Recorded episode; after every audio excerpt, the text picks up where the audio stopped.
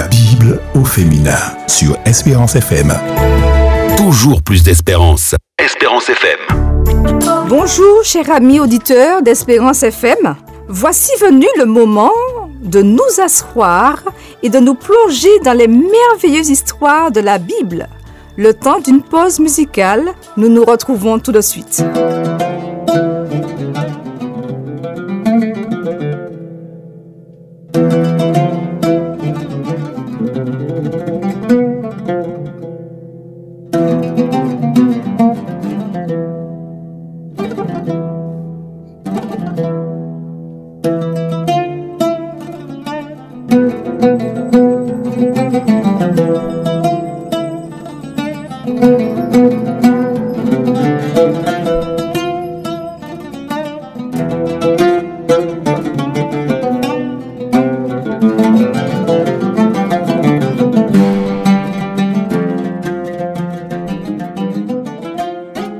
Le livre d'Esther se trouve dans l'Ancien Testament, juste après Néhémie. Et je vous invite vraiment à prendre le temps, pour tous ceux qui l'ont déjà lu, de le relire. Drame, pouvoir, histoire d'amour, intrigue sont autant d'ingrédients qui composent l'histoire d'Esther. Histoire réelle, histoire vécue, histoire écrite. Il y a des siècles et non œuvre de fiction moderne. Loin d'être une simple lecture divertissante, c'est une évocation de l'interaction entre la souveraineté de Dieu et la volonté de l'homme. Dieu a préparé le lieu et les circonstances. Esther et Mardoché ont choisi d'agir. Le livre d'Esther décrit des circonstances qui ont été indispensables à la survie du peuple juif en Perse. Ces circonstances n'étaient pas le fruit du hasard, mais du grand plan de Dieu. Sa souveraineté s'exerce sur chaque domaine de la vie. Nous nous retrouvons tout de suite pour la lecture de la Bible au féminin sur Espérance FM.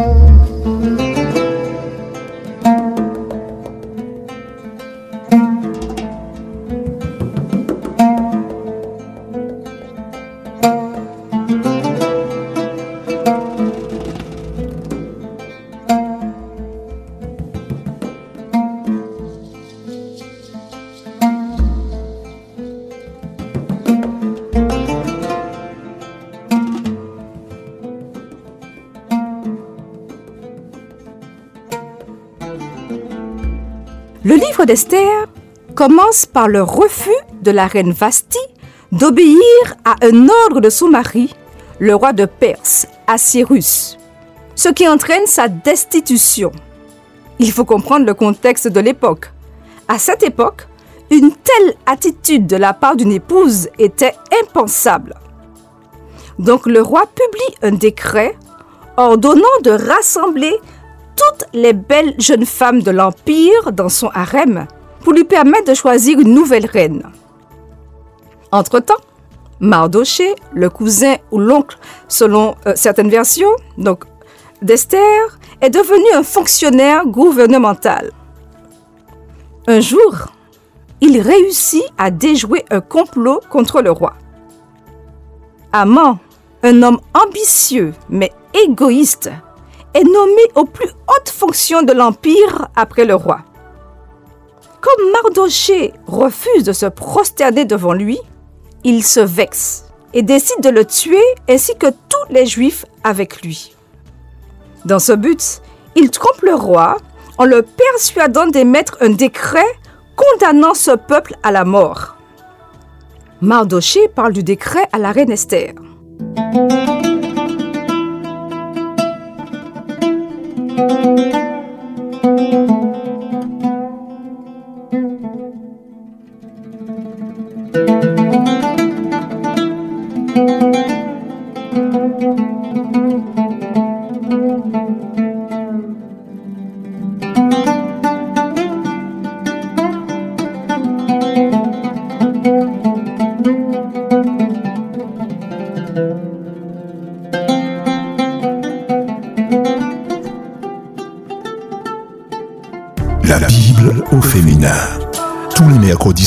De 19h à 19h30 sur Espérance FM. Donc nous prendrons nos Bibles et nous lirons le chapitre 4, les versets 9 à 17. Esther, chapitre 4, les versets 9 à 17. Attaque vint rapporter à Esther les paroles de Mardoché. Il faut savoir qu'Attaque est l'un des eunuques que le roi avait attaché au service de la reine Esther. Esther chargea Attaque d'aller dire à Mardoché. Verset 11. Tous les serviteurs du roi et le peuple des provinces du roi savent qu'il existe une loi portant peine de mort contre quiconque, homme ou femme, entre chez le roi dans la cour intérieure sans avoir été appelé. Celui-là seul a la vie sauve, à qui le roi tend le sceptre d'or. Et moi, je n'ai point été appelé auprès du roi depuis trente jours. Lorsque les paroles d'Esther eurent été rapportées à Mardoché, Mardoché fit répondre à Esther Ne t'imagine pas que tu échapperas seul d'entre tous les Juifs parce que tu es dans la maison du roi. Car si tu te tais maintenant, le secours et la délivrance surgiront d'autre part pour les Juifs. Et toi et la maison de ton père, vous périrez. Et qui sait, si ce n'est pas pour un temps comme celui-ci que tu es parvenu à la royauté. Esther envoya dire à Mardoché Va, rassemble tous les Juifs qui se trouvent à Suse, et jeûnez pour moi sans manger ni boire pendant trois jours, ni la nuit ni le jour. Moi aussi je jeûnerai de même avec mes servantes, puis j'entrerai chez le roi, malgré la loi, et si je dois périr, je périrai. Donc je reprends la fin du verset 16. Si je dois périr, je périrai. Mardoché s'en alla et fit tout ce qu'Esther lui avait ordonné.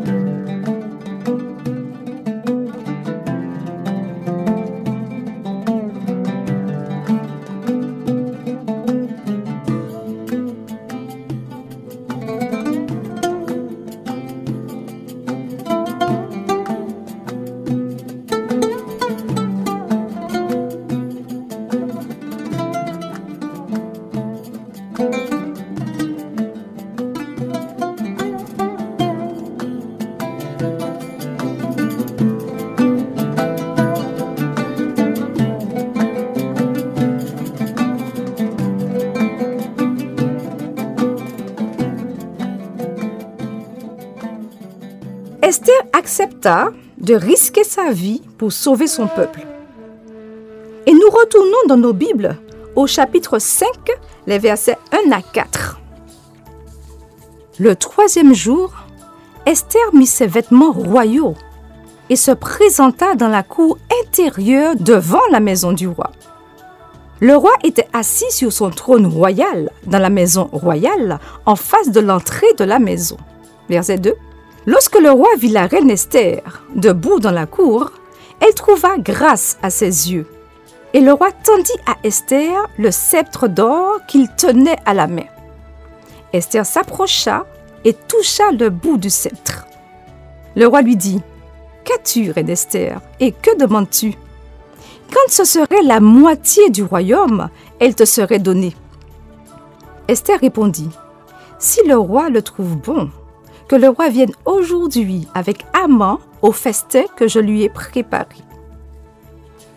Pendant le repas, le roi demande à son épouse ce qu'elle désire et lui promet de lui donner tout ce qu'elle voudra. Elle se contente d'inviter les deux hommes à un deuxième banquet le lendemain. Cette nuit-là, souffrant d'insomnie, le roi se mit à lire les annales royales et tombe sur le récit du complot déjoué par Mardochée. Surpris d'apprendre que son sauveur n'a jamais été récompensé, il demande à Haman comment faire pour remercier correctement un grand homme. Sûr que le roi parle de lui, celui-ci évoque de somptueuses récompenses. Il est humilié et honteux en apprenant que c'est Mardoché qui est la personne à honorer. Au cours donc du second banquet, le roi demande de nouveau à Esther ce qu'elle désire. Elle répond qu'un homme a comploté de la tuer, elle et son peuple, et elle dénonce Amon. Aussitôt, le roi condamne Amon à mourir sous la potence qu'il a lui-même dressée pour Mardoché. Au cours de ce dernier acte de ce drame, Mardoché est nommé à la place d'Aman et les Juifs sont assurés d'être protégés dans tout le pays. La fête des Pourins ou des Pourim est instituée pour commémorer cet événement historique. Grâce à l'acte courageux de la reine Esther, toute une nation a été épargnée. Cette femme a su saisir l'occasion fournie par Dieu et sa vie a eu un énorme impact.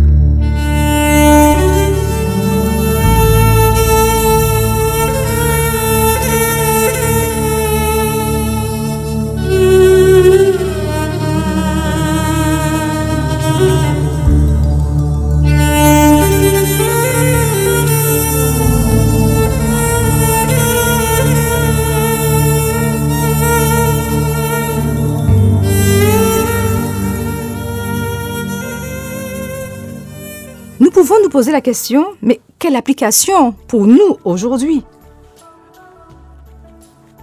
Quand on relit l'histoire d'Esther, on peut se dire que cette femme est remplie de foi. Au verset 16, la dernière partie, Esther dit, Si je dois mourir, je mourrai. Cette phrase me fait penser à celle prononcée par les trois jeunes Hébreux face à Nebuchadnezzar. Et on trouve cette histoire dans Daniel 3 au verset 18. Notre Dieu que nous servons peut nous délivrer de la fournaise ardente. Et même s'il ne le faisait pas, sache, ô roi, que nous ne servirons pas tes dieux.